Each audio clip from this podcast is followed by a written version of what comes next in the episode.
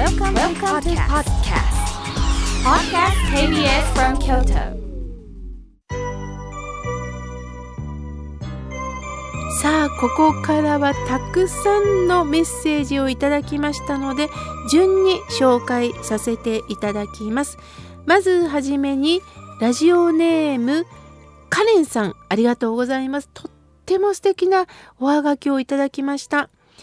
はじめがこういう文章ですやっとお会いできました十数年本当の法話が聞きたいと思い待っていたら妙慶さんをテレビで拝見しそれからポッドキャストを調べて本当に毎回ご縁に感謝をして聞かせていただいております。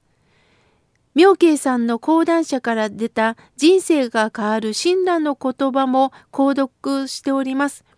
私は今までの人生で息子の大病、娘の離婚、孫の病気を乗り越えています。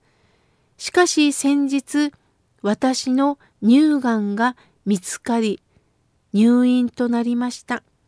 しかし不思議と自分の身寄り子供や孫のことしか案じられません。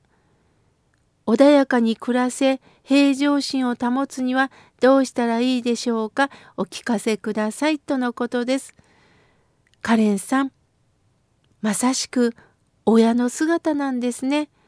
自分が病気になってもそれよりも子供さんやお孫さんのことが心配もう親ならではのことですどんなことがあっても親は我が子身内のことを心配するんですよねしかしどこかでカレンさん体悲鳴を上げてるんですよ心配する気持ちはわかるけど体のことも心配してくださいこのあなたの体のことも心配してください。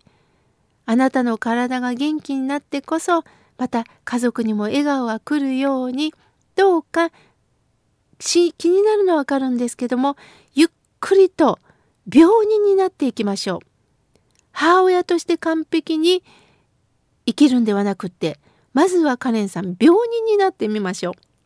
そしてしっかりと医師のアドバイスをいただきながら看護のお任せをしていきながらどうかどうかゆったりと気持ちを落ち着かせてください。神経がピリピリなるとね、あのやはり体にはよくありませんので、さあ、思いっきり雲の上に、布団の上に寝るぞっていう気持ちでどうか過ごしてください。また、結果どうぞお知らせくださいね。貴重なおはがきありがとうございます。さあ、続いての方です。ラジオネーム空を見上げでさん、ありがとうございます。緑の美しい季節となりました。妙慶さん、スタッフの皆さん、いつも放送を楽しみにしております。先日おっしゃっていた、肌は内臓の鏡というメッセージに納得しました。私は、えー、この時期、痛くて痛くて、つい痛風の悩みに悩まされていました。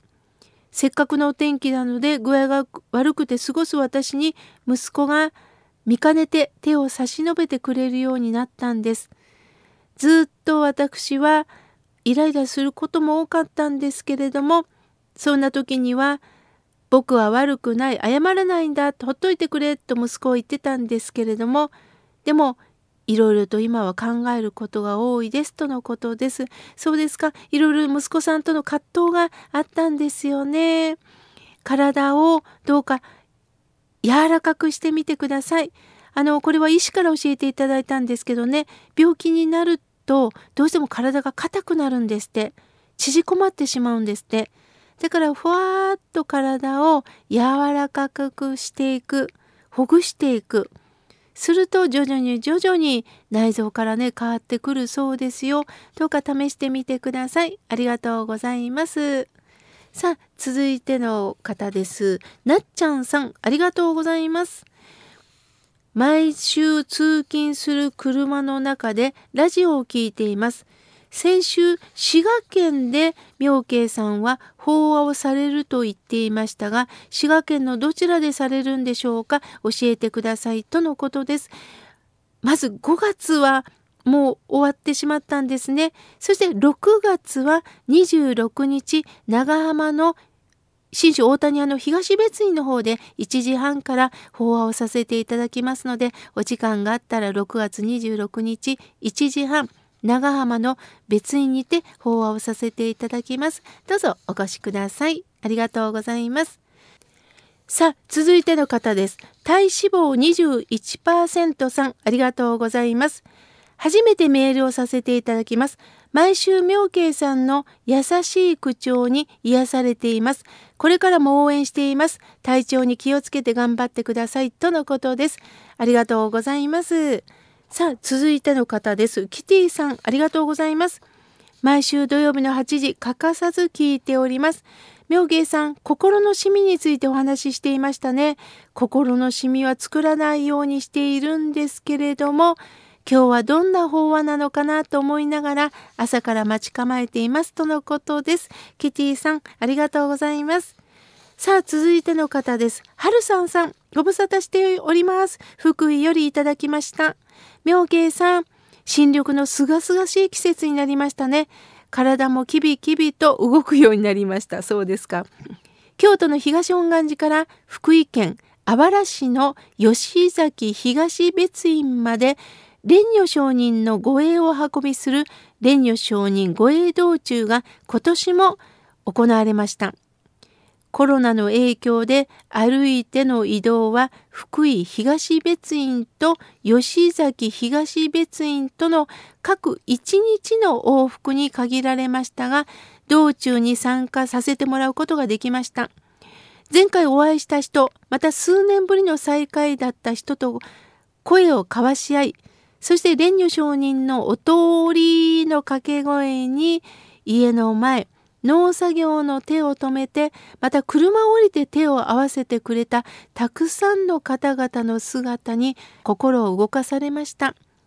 吉崎別院到着後お勤めの後で僧侶の法話にあわら消防署で訓練中の若い隊員さんたちが走ってこられ手を合わせてくれた様子見ながらその僧侶は声を詰まらせてお話しなさってたことがとても心に残りました。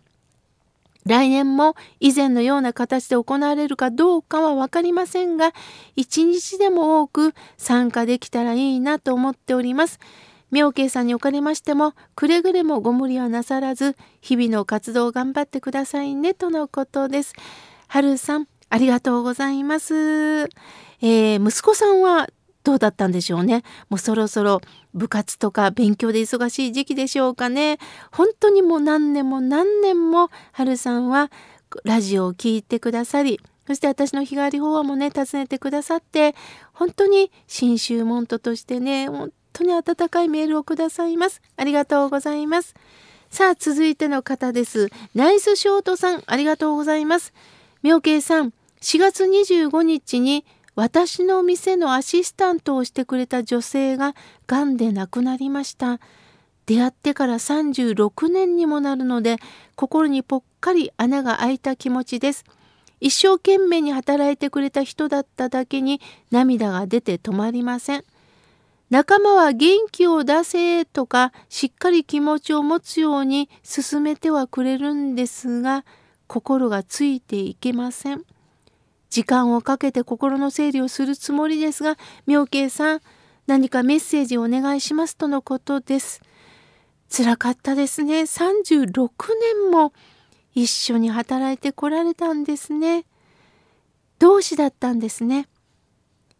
そこでナイスショートさんにお伝えできるのは、その方とは2度の出会いがあります。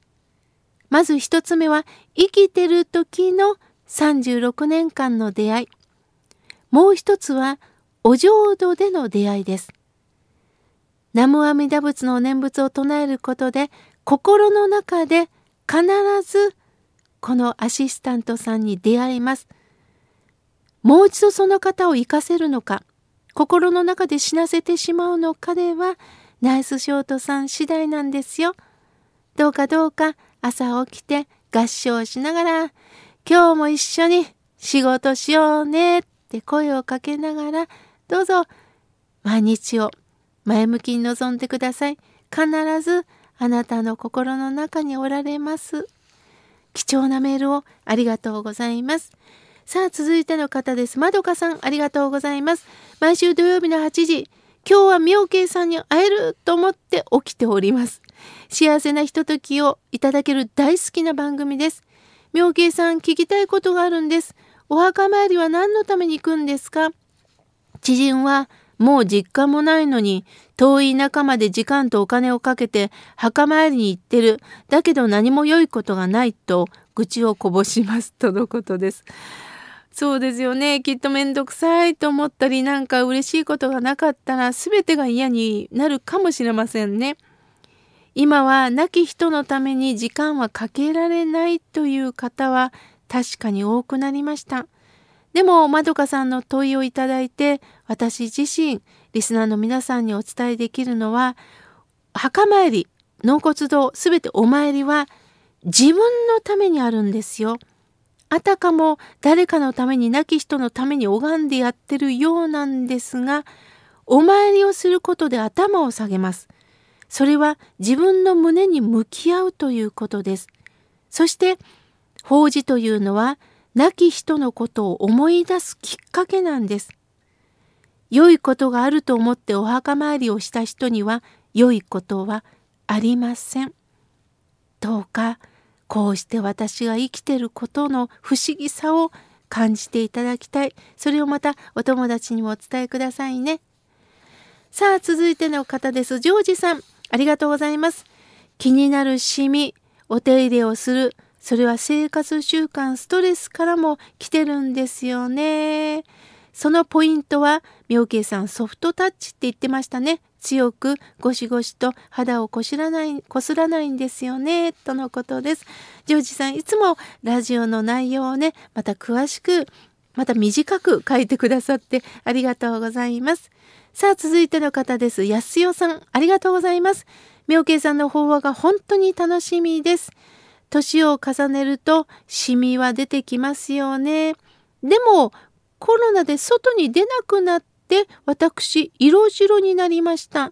血の巡りを良くして予防に努めたいですとのことです。なるほど、いいこともあるんですね。安代さん、いつかね、お姿見たいです。アッキアンさん、ありがとうございます。妙慶さん、辛いです。僕、落ち込んでます。消えたいです。とのことです。辛いことがあったんですね。でもあなたが思うほど大変なことにはならないんですよ。私たちは想像で苦しんでいくんです。また人間はね、最悪を考える生き物なんですって。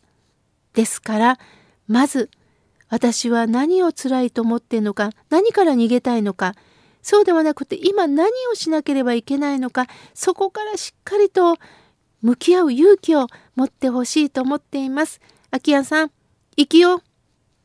まだまだたくさんのメッセージをいただきましたが、来月紹介させていただきます。